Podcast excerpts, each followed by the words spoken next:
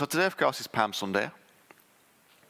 And I wanted to share with you some thoughts on a passage that occurs at the beginning of Easter week, the day before Jesus enters Jerusalem on a donkey and he's hailed as the King of Israel, which is what we in, traditionally in the calendar you'd celebrate today. But I felt drawn to a passage uh, just before that, which is in John chapter 12. I want to read it to you in its entirety, and then we're just going to go through it line by line.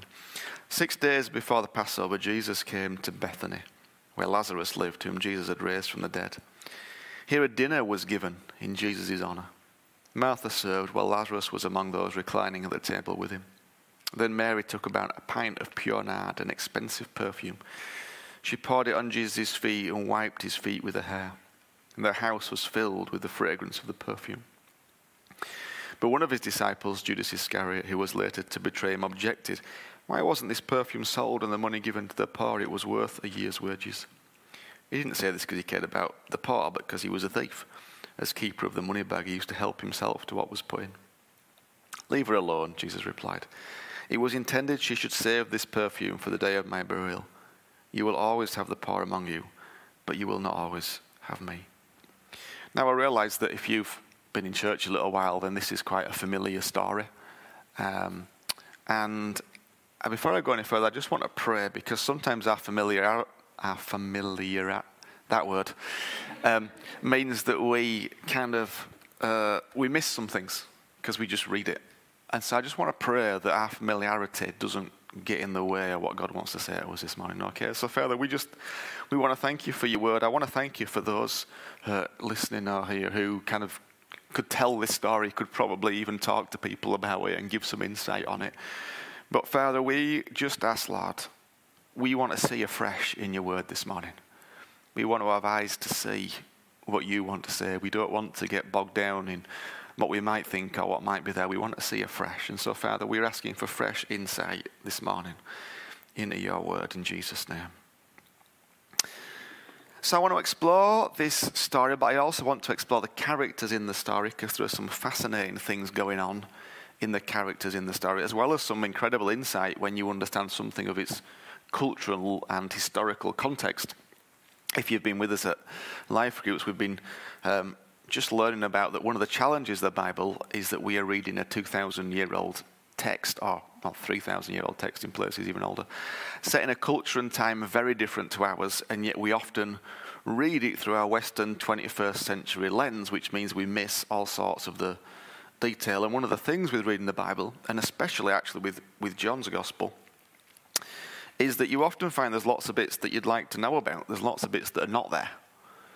But what that means is the bits that are there are there for a reason. So even the little lines are really important and tell you something.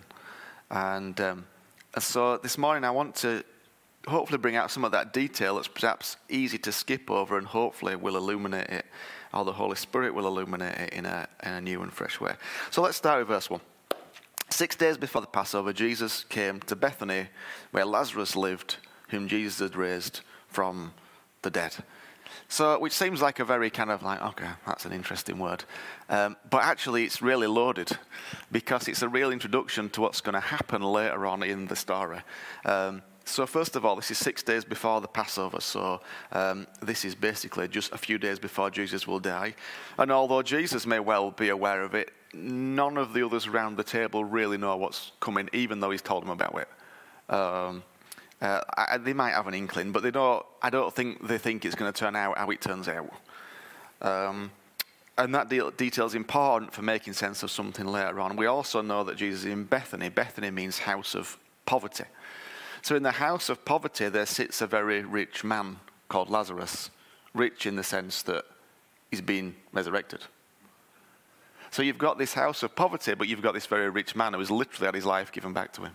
So in this poor place, you've got this very rich person in the sense of he's received life because he's been raised from the dead.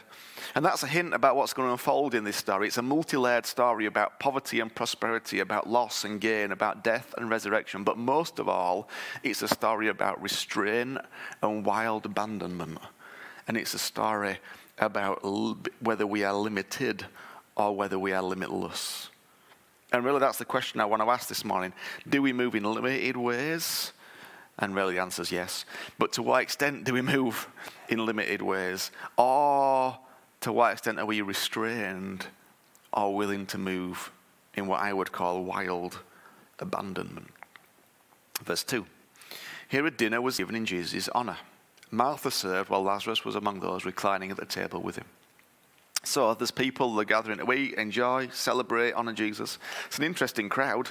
We know from versions of this story in Matthew and Mark that it was probably at the house of a man called Simon the leper. Uh, we presume he's healed, otherwise they wouldn't all be in his house. Um, so you've got Simon there who's healed of leprosy.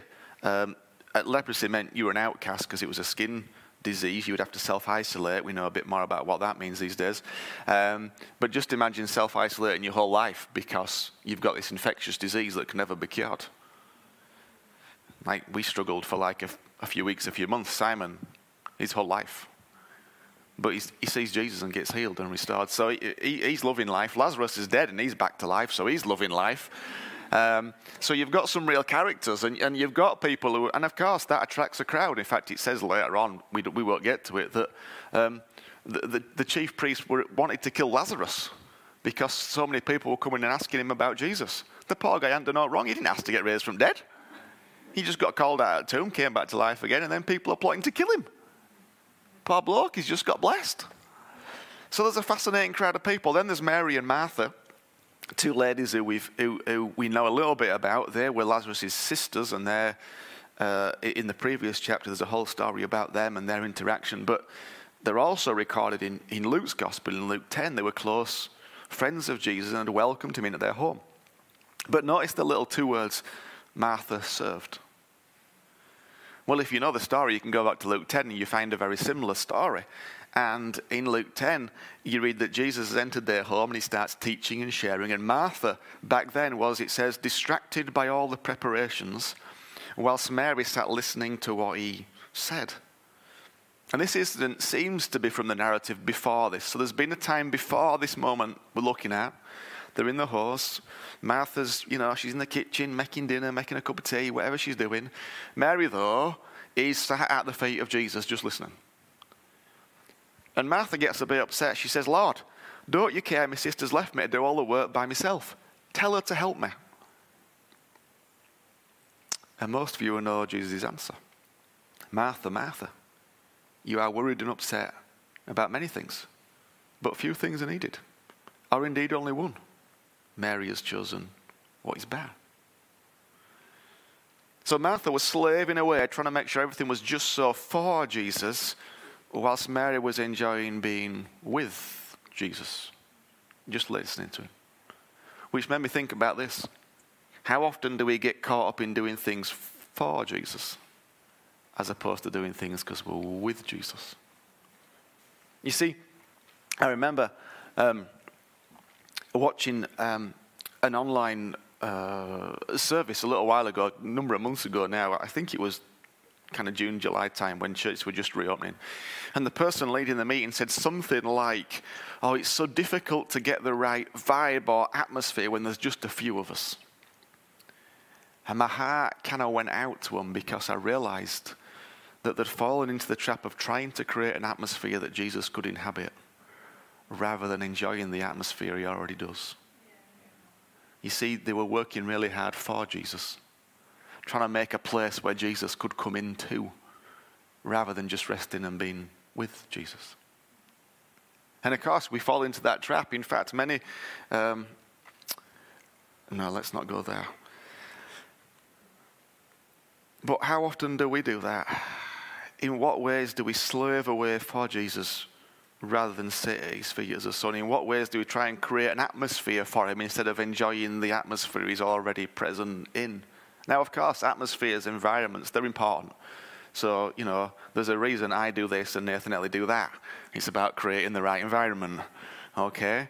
There's a reason Faye plays the piano and I don't. It's about creating the environment. But, but we've got to be careful that if we're not careful, we've, we've come to a point now particularly in our westernized Christianity, where if you were to go to a meeting that had more than two or three hundred people there, you would expect certain things. You would expect probably a big screen up there. You would expect the lights to be right. You would expect the sound to be right. You would expect all these sorts of things to be right. Because we've come to expect that when we gather, we need these things to worship Jesus. because that's what we've kind of done.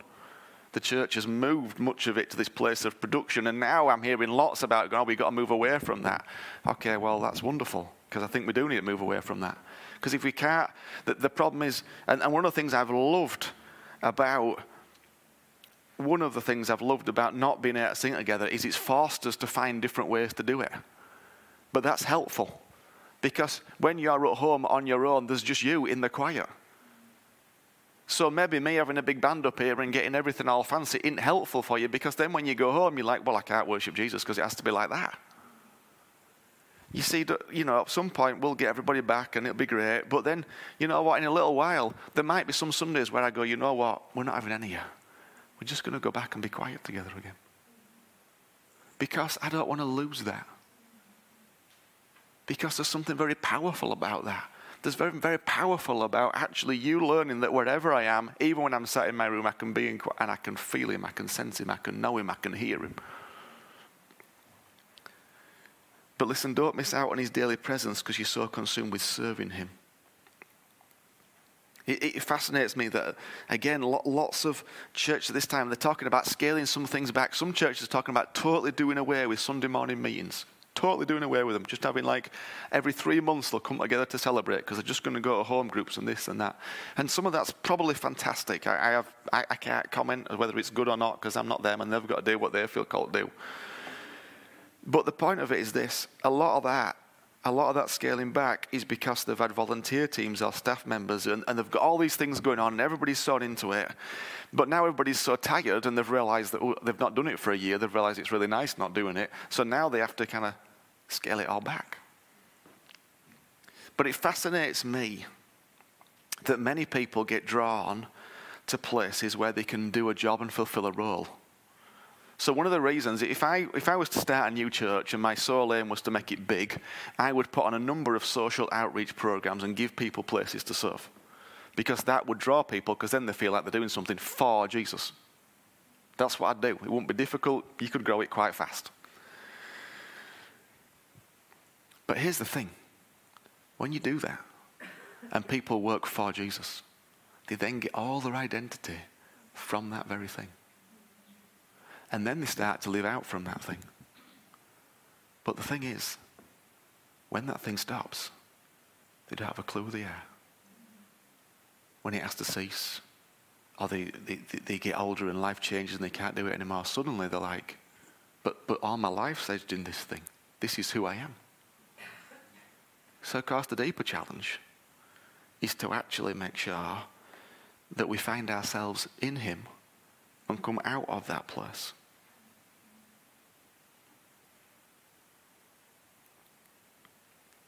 To Martha, who was serving and demanding others moved away from sitting with Jesus to serve. And he said, Few things are needed, or indeed only one. Mary has chosen what is better. Now, of course, there's nothing wrong with serving. We should all be serving in one way or another. But when our identity comes from our serving, we've got it the wrong way around when our sense of worth and importance and value comes from what we do, even in a church place, and we go, well, it's a Christian thing. I work for a Christian charity. Oh, well, that's wonderful, and you're doing wonderful work. But if you're not found in Jesus, it doesn't really matter. It's wonderful. You bring in the kingdom, and that's fantastic. But actually, if you, if you can't give all that up and know that you were found in Jesus, there's a problem.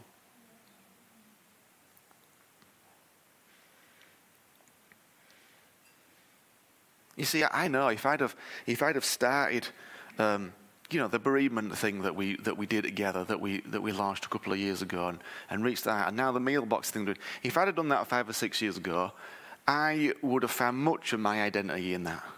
And I would have found much of my affirmation in it. I'd have found much of whether I was valued in it, if it went well or didn't go well, depending on how many people volunteered and how many people we reached and all that.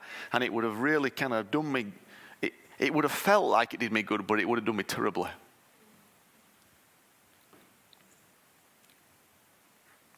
But of course, once you've learned to find yourself in Him, and then you start doing things, it's just a whole other ballgame. I don't say it doesn't challenge you on many fronts, but it's a whole other ballgame. But listen, what are we doing for Jesus? And what are we doing with Jesus? And then just a final thought on this verse. When Jesus has this conversation with Mary and Martha in Luke 10 in their home, it seems it's quite some time before this meal that we're reading about. Perhaps months before this meal, Jesus entered their home and shared with Martha about what's important. And yet here we are, a few months down the line, and what do we find Martha doing? Serving. She's still in the kitchen. She's still not sat at his feet. She's still in that place. We sometimes find it very hard to leave old ways behind. Martha had an actual conversation with Jesus, the literal, physical Jesus. And she didn't quite manage to hear him and put it into practice because she's still, it seems, not sitting and listening, but she's still working away. I wonder whether you've taken to heart his words about sitting and listening or whether you've heard him but you're just kind of carrying on. Please don't ignore the voice of Jesus to you. It always works out better when we listen and act on what he says to us. Maybe I'm being harsh on her. Maybe she was going to go sit with him next. But those words just jumped out at me. She's still serving.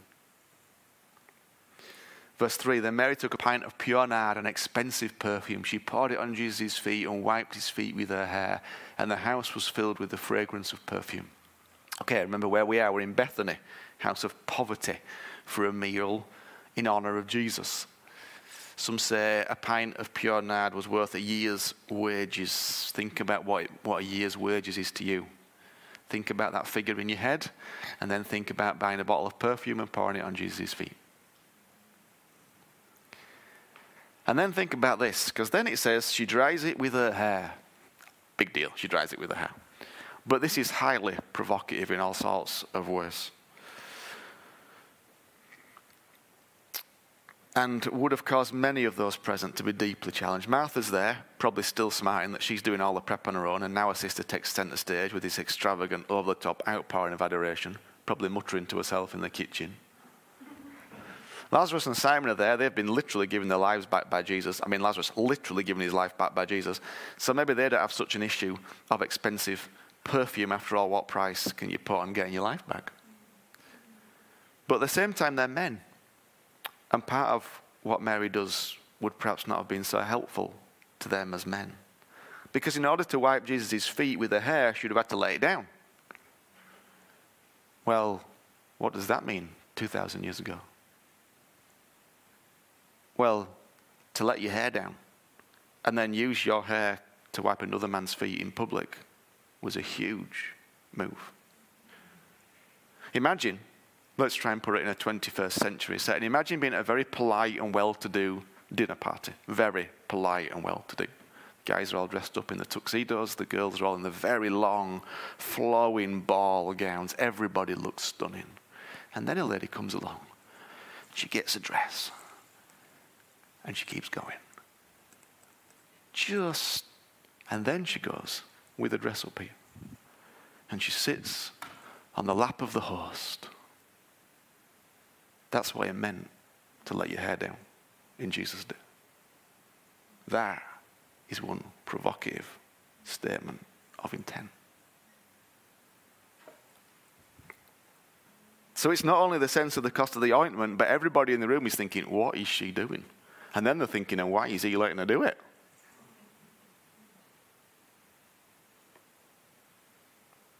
I don't believe there was anything other than total devotion to Jesus in Mary's act, but you get the sense, the sense of shame, the sense of what you're doing, the sense of you don't do that in public. That is totally out of order, it's wrong, it's not to be done in our culture. She doesn't perhaps realize it, but of course, prophetically, she's acting out what will happen in a few days' time when his dead body will be anointed with oils and spices.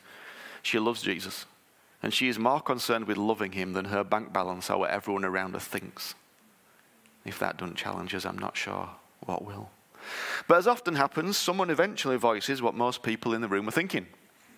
Verse 4 But one of his disciples, Judas Iscariot, who was later betrayed to him, objected. Well, there'll always be people who object. I think we've learnt that in the last few years, haven't we? there'll always somebody to disagree with you. Somebody will be upset and decide to object. Uh, but there'll always be somebody who will object when we choose to love people and others with such wild abandon. Our challenge is to make sure that even though they object, we continue to love them, bless them, and care for them. Our other challenge is to navigate through their objection with grace and truth, which is, of course, exactly what Jesus did. Verse 5 Why wasn't this perfume sold and the money given to the poor? It was worth a year's wages. He did not say this because he cared about the poor, but because he was a thief, a keeper of the money bag. He used to help himself to what was put in it. You see, when we see people express levels of devotion and love, we often use excuses and hide behind other reasons to try and make ourselves look good, or at least make ourselves look less bad. Think of it on a real simple example. I don't know. Somebody buys somebody that's important to you something nice, and you've not bought them anything in a, in a little while, and they really enjoy it and receive it, something happens in you at that moment, in nearly all of us, that's like, oh, we try and make excuses why we've not done that, why we've not, you know, simple as, you know, a friend buys somebody some flowers and somebody goes, it's been a long time since you bought me some. Well, we'll, we'll find a way to excuse ourselves, to get round it, to get ourselves out of it, to find out why we've, we've not done that. There's something highly disconcerting for many of us when we see what we consider to be deep expressions of love and emotion. For many of us, it is disconcerting. That's because most of us are limited and measured, and we tell ourselves this is a great quality because it means we steward what we have well. And stewardship is, of course, important. But it might also do us good to reflect on Jesus' response to Mary. Of course, we know that Judas wasn't really bothered about the poor. We do know that Jesus was deeply concerned about the poor. I mean, I mean, he talks about it all the time. He's always reaching out about injustice and the oppressed and the poor and the needy. It's like his whole, it's his whole mission. So I'm sure many in the room, and perhaps many of us, would agree with Judas's sentiment. A, a, a year's wage, that, that could do a lot for the poor, Jesus. That could do all sorts. What difference that would make. But Jesus doesn't side with Judas. He says this leave her alone. It was intended she should save this perfume for the day of my burial. You'll always have the poor among you, but you won't always have me. Commentators seem to agree that it's really difficult to translate what John really means in these words, but it's clear that he doesn't tell her off. He doesn't admonish her. Perhaps her act is this prophetic statement about the fact that before long Jesus will be buried and buried so hastily that there might not be time for him to receive it then, so hey, maybe you should have it now. Perhaps it's a lesson that we shouldn't leave it too late to one of those around us. So we don't wait until a time when they are no longer with us to express our love and appreciation to them. This can sometimes happen. Perhaps today is the day to say thank you. Perhaps today is the day to recognize people. Perhaps today is the day. Perhaps both of those things are true, but that's not really the key element of the story. The challenge of this story is really about which of these characters we see ourselves in, and perhaps all three of them in different ways. Martha, serving hard and working for Jesus, so caught up in her serving that she's missing any time with Jesus, which often means that Jesus feels quite distant because you're never in the same room as him, as it were. You're an onlooker, or an outsider who's looking in on Jesus, or on other people sat around being with Jesus, and you're doing what you think's right, but actually you long just to be in the room with him, not just kind of serving him. Mary, in a limitless, passionate, don't care what anybody else thinks, not bothered if it makes people feel uncomfortable devotion to Jesus. She loves him. And she is willing to spend her time, her reputation, and her life savings on him. Or perhaps part of you, and in truth, there is a part of each of us that I think is like this, are the more measured, limited, cautious, prudent Judas, who wasn't all bad, of course even when he leaves the Passover meal to betray Jesus, the other disciples assume he's gone to give money to the poor. They wouldn't make that assumption unless he'd done it on a regular basis. He wasn't all bad, he wasn't all terrible. But as we enter Easter, it does us good to reflect. What parts of us are still measured, limited, prudent, cautious in our love for Jesus? Or we could say it this way To what extent have we embraced a limitless, passionate, don't care what anyone else thinks, not bothered if it makes people feel uncomfortable, devotion to Jesus? To what extent are we willing to spend our time, our reputation, and our life savings on Him? Now, almost all of us will recognize we're somewhere on that journey, and hopefully we're wanting to move forward. But let me finish with this thought. If you were in the room that day, imagine you're round the table, there's Lazarus, there's Simon, there's Mary, there's Martha in the kitchen, there's Jesus, there's others. And you watch Mary do this thing. How would you feel? I wonder whether most of us would experience some conflicting emotions. Perhaps part of us would be, oh, that's wonderful, but perhaps very quickly another thought might arise, like, well, why didn't I think to do that? And, and why was I not willing to do that? Which can very easily and quickly be followed by a criticism of Mary as we seek to make ourselves better about the limits, caution, and prudence we live under. Just be very aware that those who live more limitless, passionate, devoted, not bothered what people think, lives to Jesus are often the ones that touch us in a very sore spot. Because their seemingly limitless passion for Jesus shows up our lack. And for most of us who want to be like Jesus, it's a very sensitive place to be prodded. And before you criticize anyone else's passion and displays of love and affection for Jesus, just make sure you check your own heart and explore why you feel that sense of upset building up in you. Because sometimes the Mary in us wants to be like the Mary we see. And other times the Judas in us wants to criticize what we see to make ourselves feel better.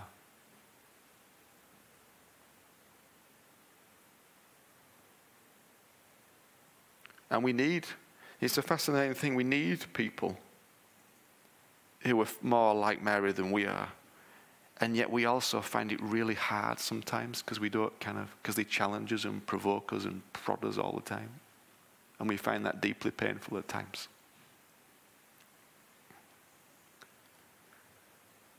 But in what ways is God gently nudging you, or perhaps not so gently nudging you, to express a more limitless, passionate, devoted, not as bothered what people think and not as concerned about my, your reputation, love for Him? What might that mean for you, for where you were at, for what you were doing, for where you find yourself?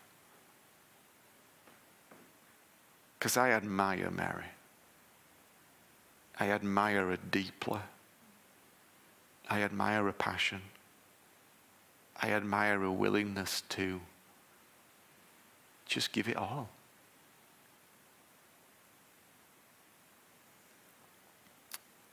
And yet she also challenges me deeply because I realize in many ways I'm not like her yet. And a part of me wants to pretend I am and make excuses. It's because I'm British. It's because I'm Adam. It's because I'm an introvert. It's because I'm this. It's because I'm that. It's because I'm the other. And I can, we can all do this. We can all find reasons why we're not like that. And of course, it's not about being an extrovert. It's not about, it's about passionately loving Jesus out of who we are. Which will mean different things for different people. So this is not a like, yeah. But you know you. And I'm sure you know what it means for you to love Jesus more limitlessly and more passionately, and less prudently and less cautiously. I was thinking about this the other day, well, this morning actually, in terms of going back to creating environments. For some of us, we have been waiting a long time to talk about Jesus with some of our friends because we're just waiting for the right moment that Jesus can come in. The moment's now. It's just now. Stop waiting to create the environment. Stop waiting for the perfect conversation. Stop waiting for the perfect time. It doesn't exist. It just doesn't exist.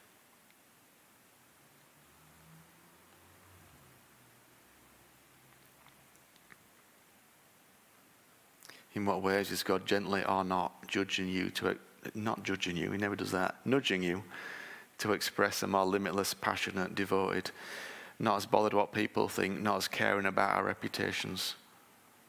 Love for Him. And what might that mean? It will mean different things for different people.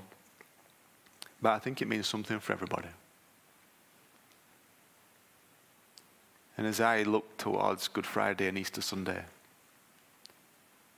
and as I look towards the cross, and I look towards how limitlessly and passionately He loves me, I want to love Him more like that. Amen.